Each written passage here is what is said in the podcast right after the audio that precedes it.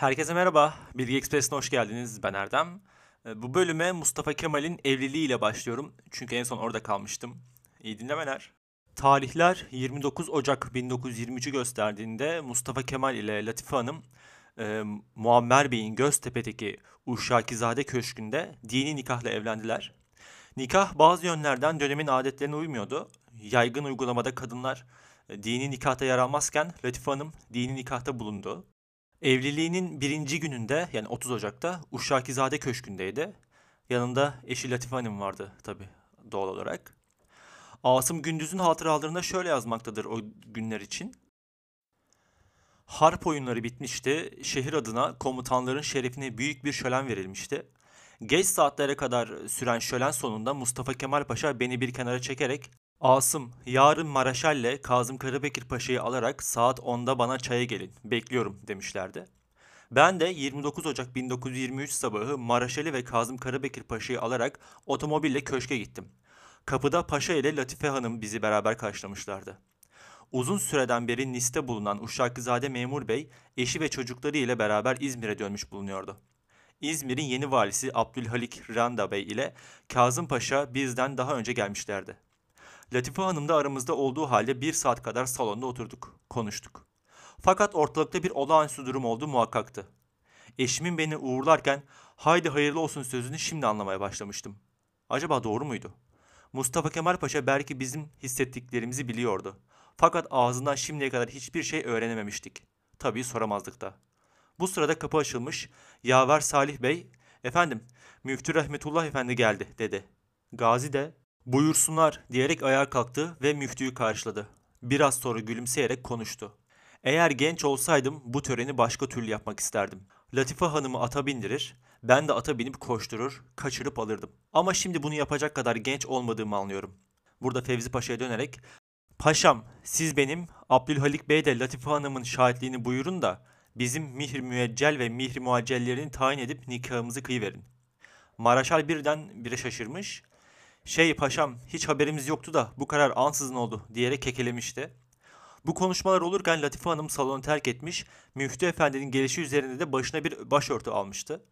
Nikahta Müftü Efendi uzun dualarla vakit geçirip duruyordu. Atatürk bir an önce bize dönerek inşallah zaman olur nikahı, Vali Bey kıyar demişlerdi. Ben de bu konuşmanın medeni nikaha karar vermesi anlamına geldiğini sonradan anlayabilmiştim. Aktarıyor bizi Asım Gündüz.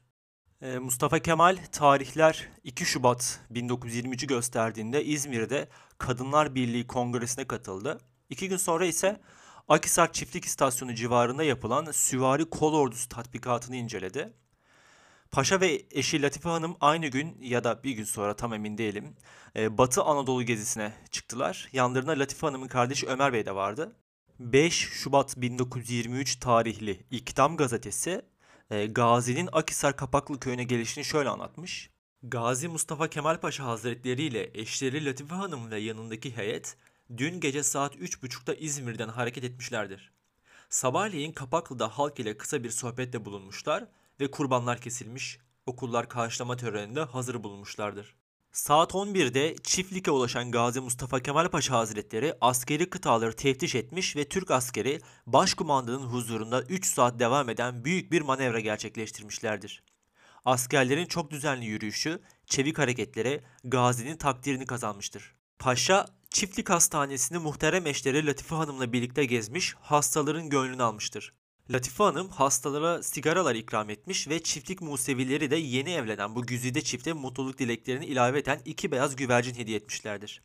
Köyün Musevileri Kolordu şerifine bir ziyafet vermiş ve Musevi'nin yaptığı konuşmayı Gazi şöyle cevaplamıştır.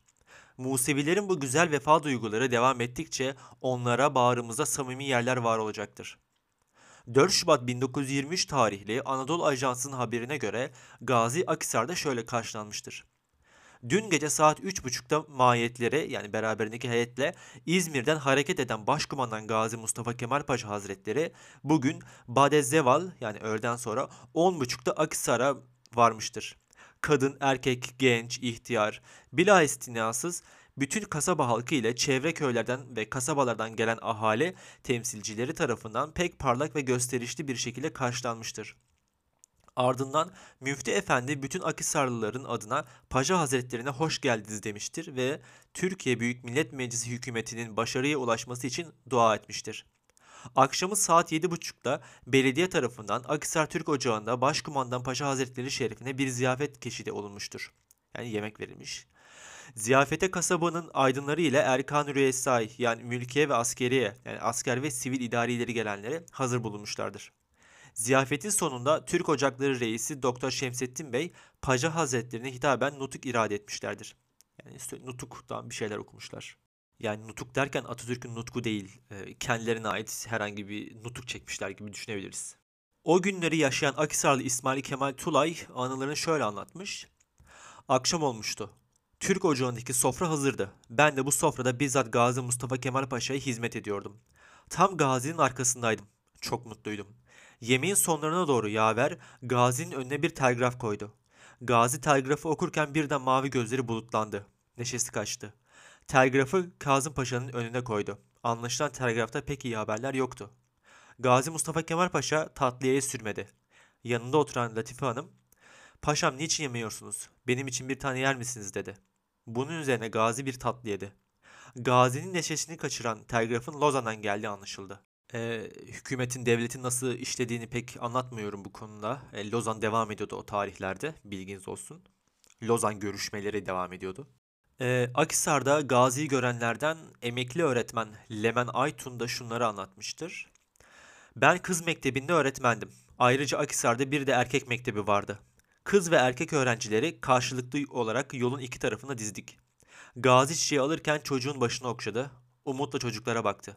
Latife Hanım'a halkın arasında yürüdü. Erkeklere nasılsınız beyler, hanımlara da e, nasılsınız, iyi misiniz dedi. Öğretmen olarak bizde heyecan sonsuzdu.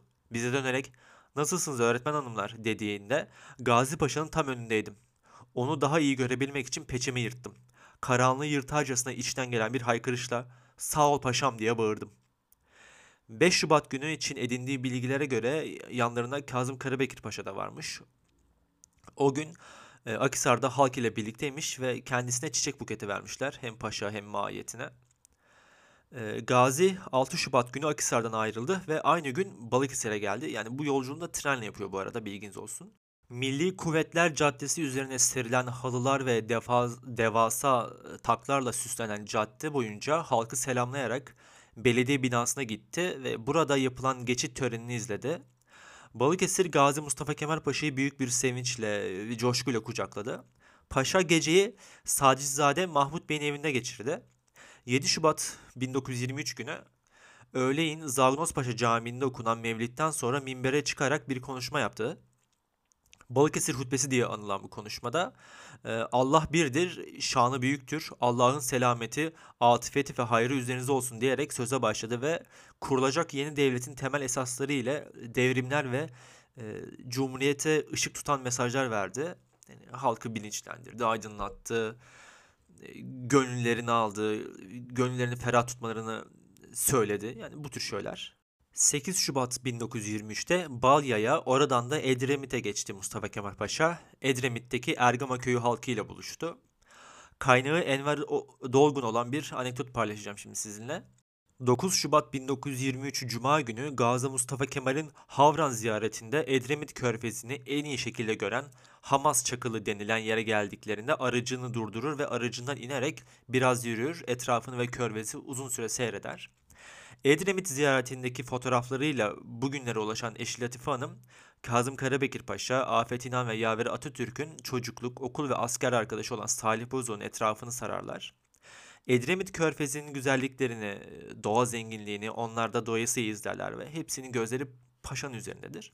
Gazi Paşa, şu körfeze bakın cennet gibi yer ama hırsızı bol der. Yani böyle bir cümle kuruyormuş. Şu körfeze bakın cennet gibi yer ama hırsızı bol. Hiç kimse Gazi Paşa'ya paşam hırsız kimdir diye sormaya cesaret edemez. Gazi Paşa e, Havran'da Terzizade Saadettin Bey'in konağında kahvesini içerken Havranlı Çanakkale kahramanı Koca Seyit'in yani Onbaşı Seyit Çubuk'un köyünden bulunup konağa getirilmesini ister. E, o sırada bekliyordu bunu. E, Atatürk'ün kahve içmesinden sonra çok nüktedan ve neşeli olduğu görülür. Yaverlerinden Atatürk'ün yakın arkadaşı olan Salih Bozok cesaret eder ve sorar. Paşam Havran'a gelirken yukarıda Edremit körfesinde uzun uzun seyrettiniz. Ancak hırsızı çok dediniz. Çok merak ettik paşam. Hırsız kimdir? Gazi Mustafa Kemal Paşa çok iyi bir asker, idareci, diplomat olmasının yanında çok tecrübeli ve bilgili bir meteoroloji uzmanı olduğu da verdiği ilginç cevapla ispat ediyordu. Yani aslında tüm coğrafyayı gezmiş, tanımış, farklı yerlerle kıyas etmiş bir insan olarak e, meteoroloji uzmanı demenin bir arkasında bir bahane yok. Gerçekten de öyle olabilir. Çünkü her yeri gezmiş adam. Atatürk, Edremit Körfezi'nin kuzeyinden Kaz Dağları, güneyinde Koca Dağlar ve doğusundaki Eybek Dağları ile çevrili olunca bu ovaya yağmur düşmez. Bu ova çok su sıkıntısı çeker. Hırsız dağlardır der. E, gerçekten de son 20 yıldır Edremit Körfezi'nin mevsimleri kışın ılık ve az yağışlı, yazları ise sıcak ve kurak geçmekte. Dağlar ve yüksek kesimler yağışlardan istifade ederken ovalar yağmur düşmez. Bunun içindir ki yağmur duasını en çok bu bölgenin hissalları çıkarmış. 9 Şubat'ta yani Edremit ziyaretinin ikinci günün sabahında Evliyazade Tevfik Bey'in evinin önünde fotoğraf çektirdi. Tahminim ki geceyi de orada geçirmiştir. Ertesi gün 10 Şubat günü Balıkesir'e döndü ve 11 Şubat günü Balıkesir'den trenle ayrıldı, İzmir'e gitti. 13 Şubat'ta İzmir Sanatlar Mektebi'ni ziyaret etti paşa. 17 Şubat 1923'te toplanan İzmir İktisat Kongresi'nin açılış konuşmasında yeni Türk Devleti'nin benimseyeceği tam bağımsızlık ülküsü hakkında iç ve dış kamuoyuna şu bilgileri verdi, mesajla iletti. Efendiler, tarih milletimizin itilai ve intihai yüksek ve çöküşünün yani hesabını, nedenlerini ararken birçok siyasi, askeri, içtimai sebepler bulmakta ve saymaktadır. Şüphe yok ki bütün bu sebepler hadisatı içtimaide yani toplumsal sosyal olaylarda müessirdirler. Bir milletin doğrudan doğruya hayatıyla alakadar olan o milletin iktisadiyatıdır. Tarihin ve tecrübenin tespit ettiği bu hakikat bizim milli hayatımızda ve milli tarihimizde tamamen mütecellidir. Yani gerçekleşmiştir diyor. Bir gün sonra yani 18 Şubat'ta Mustafa Kemal'i Uşak istasyonunda görüyoruz. Latife Hanım'la beraber trenden inerek hükümet konağını ziyaret etti. Akabinde konak balkonundan halka hitapta bulundu. Daha sonra Türk ocağına geldi ve şunları söyledi. Eğer mensup olduğum milletin şanı, şerefi varsa ben de şanlı ve şerefliyim.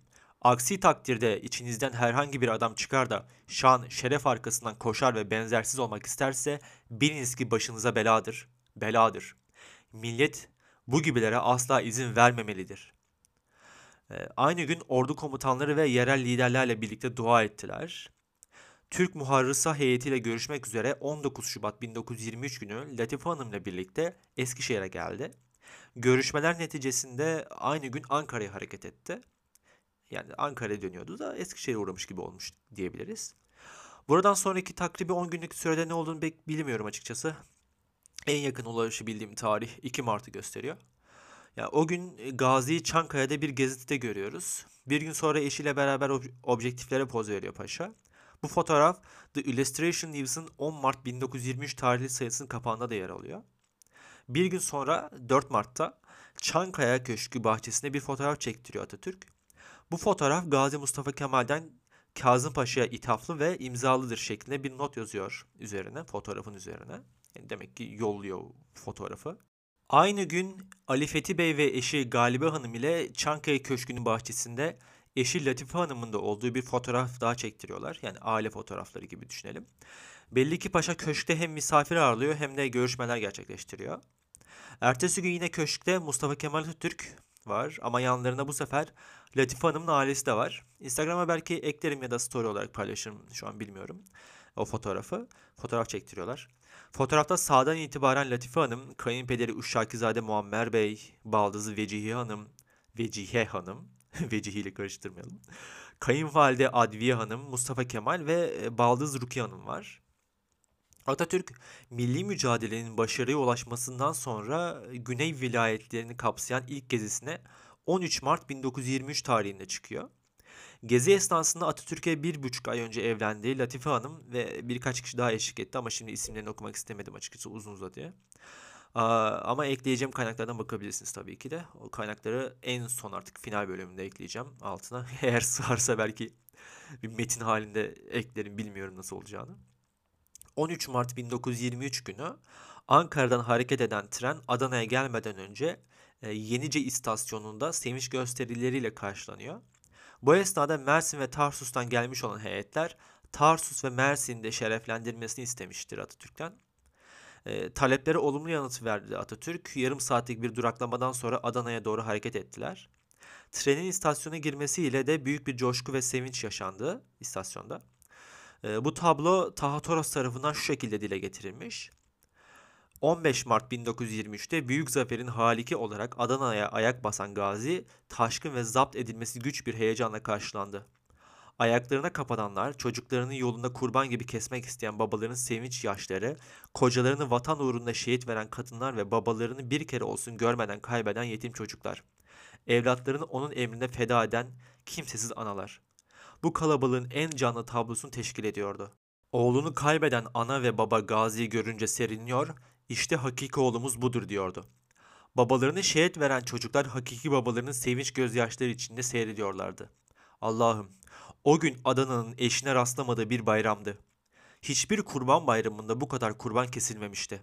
Hiçbir şeker bayramında mini miniler bu kadar sevinmemişti. O bayramların üstünde bayramların halkı, sevinçlerin, sevgilerin fevkinde bir kutsiyenin timsaliydi.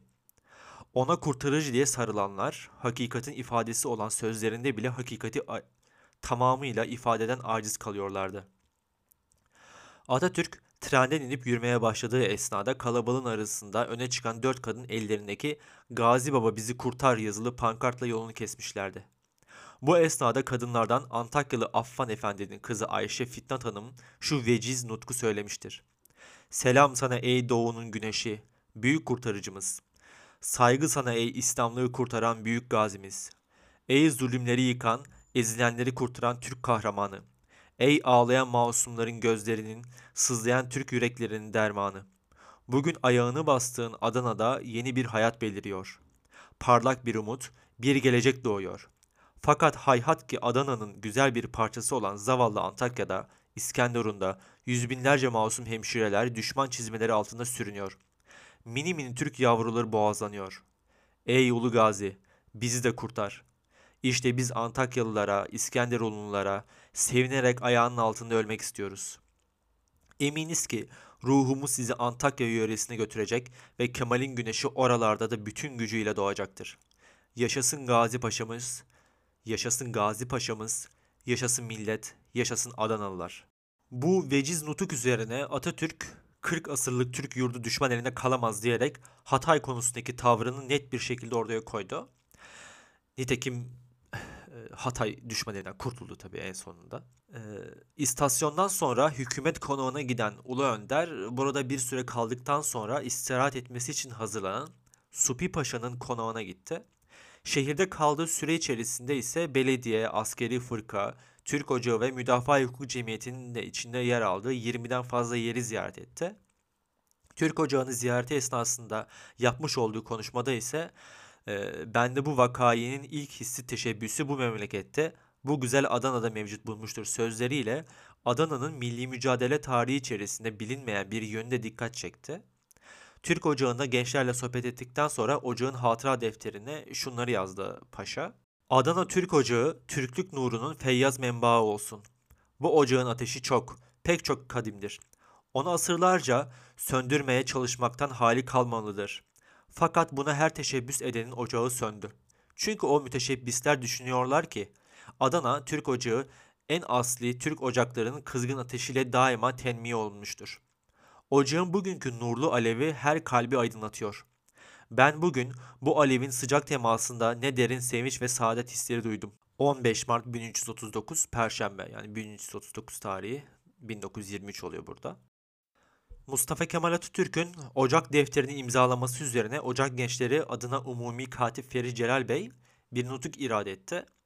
Bunun üzerine ayağa kalkan Atatürk de veciz bir nutuk ile karşılık verdi.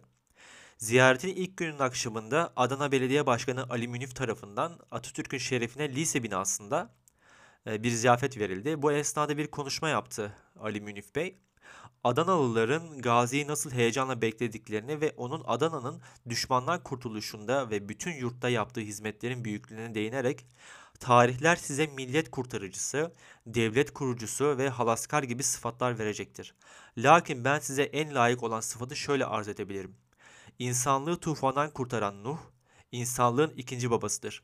Siz de Türklüğü kan ve ateş tufanından kurtardığınız için tarihlerde ebedi bir nam bırakacaksınız, dedi.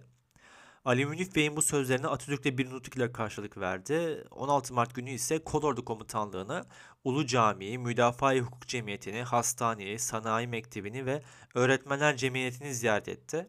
Öğretmenler Cemiyeti'ndeki ziyareti esnasında Mehmet Emin Yurdakul bir manzume okumuştur. İzcilerin sportif gösterileri ve yemin törenini mütakiben izcilerin Oymak Bey'i bir konuşma yapmıştır. Bu konuşmaya Ulu Önder şu sözlerle karşılık vermiş.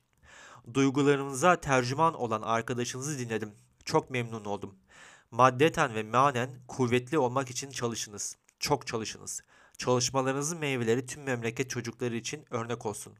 Anne ve babalarınız, saygıdeğer milletimiz sizler sayesinde güven içinde yaşasınlar. Geleceğin sizden beklediği budur. Bunu sağlayacağınıza ve buna layık olacağınıza güvenim vardır. Bunu memnunlukla tek, tak, tekrar ederim.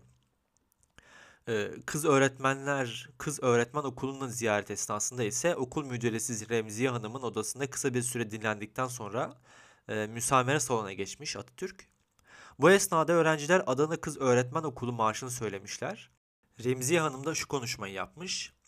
Muhterem hanımefendi, muhterem paşamız. Bir zamanlar yabancı bayraklar altında ağlayan, cefa çeken, muhacir olan Adana bugün çektiği üzüntüleri ve kahırları unuttu.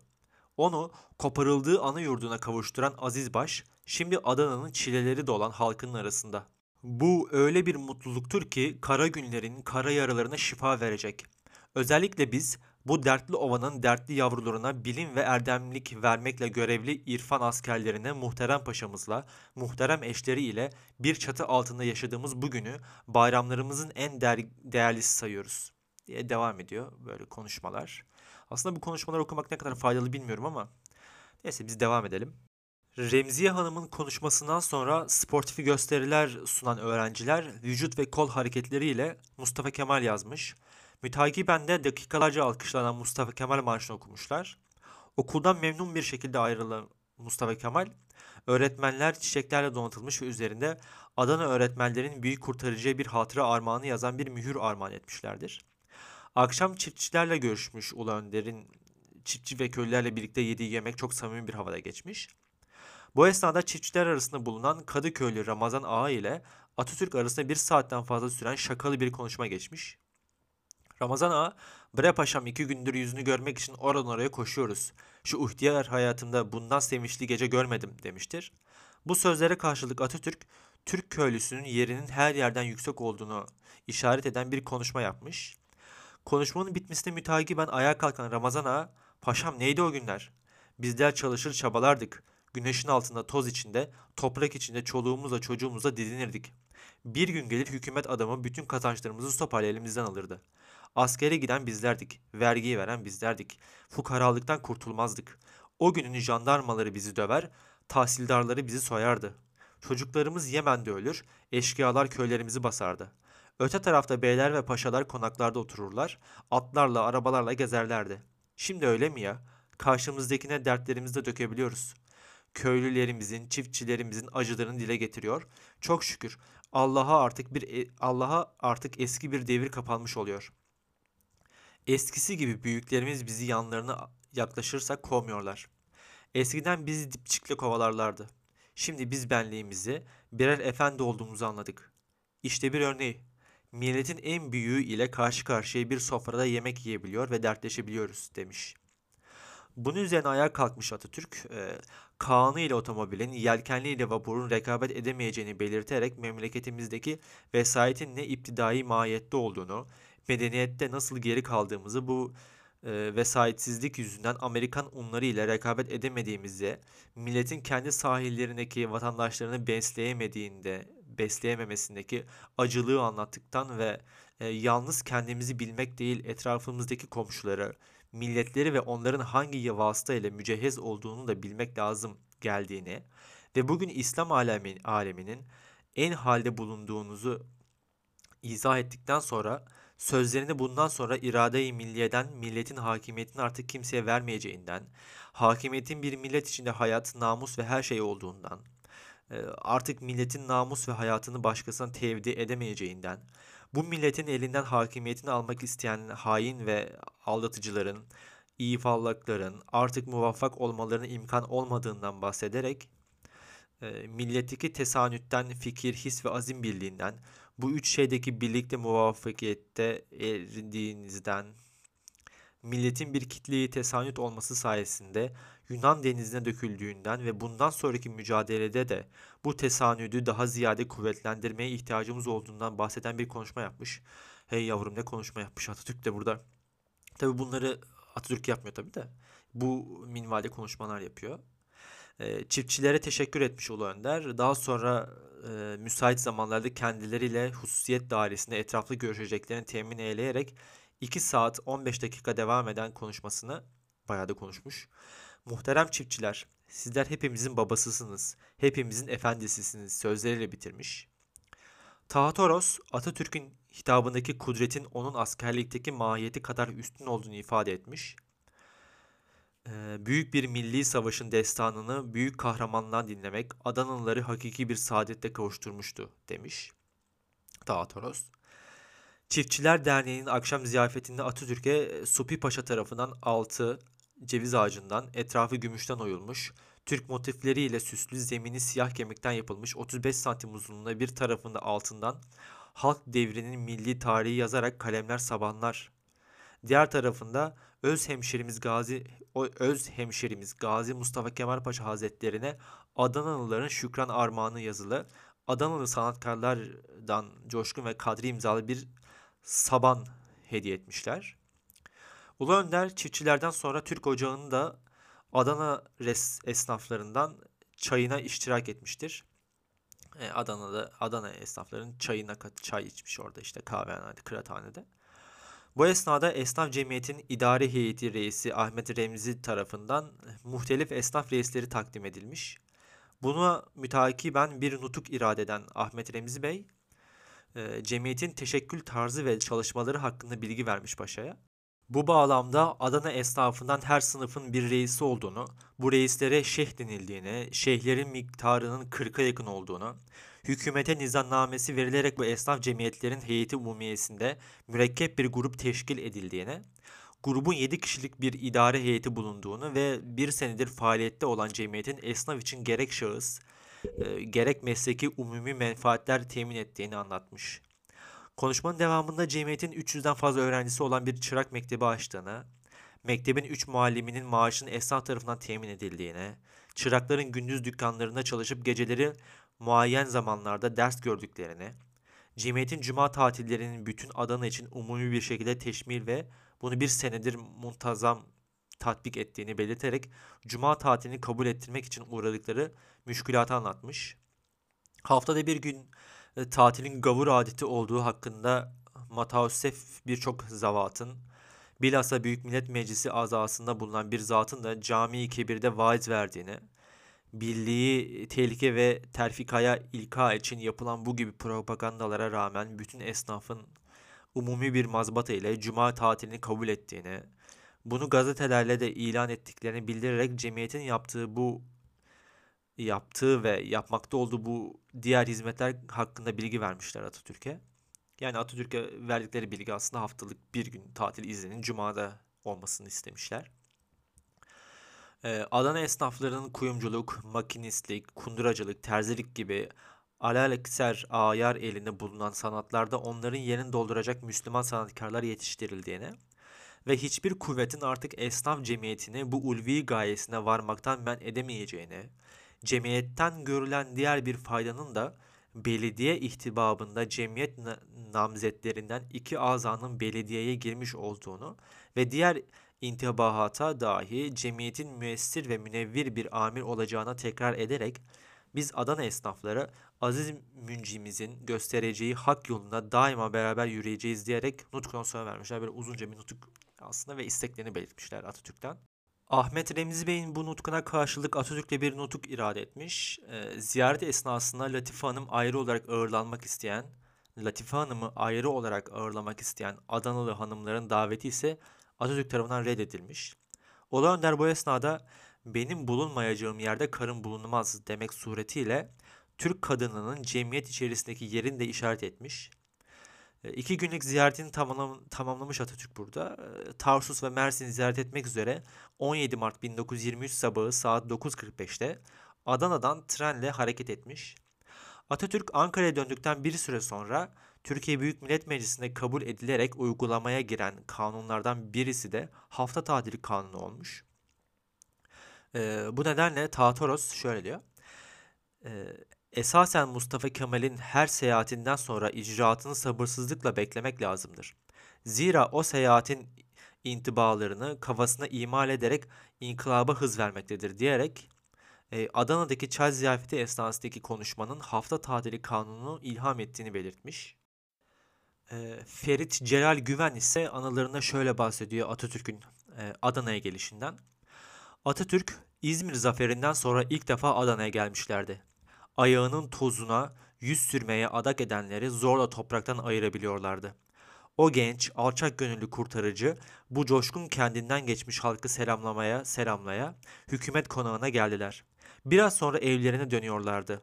Merdivenlerin yarısına geldikleri zaman bir kucak sarı çiçekle bir köylü kadının nefes nefese sıçrarcasına merdivenleri çıktığını gördük.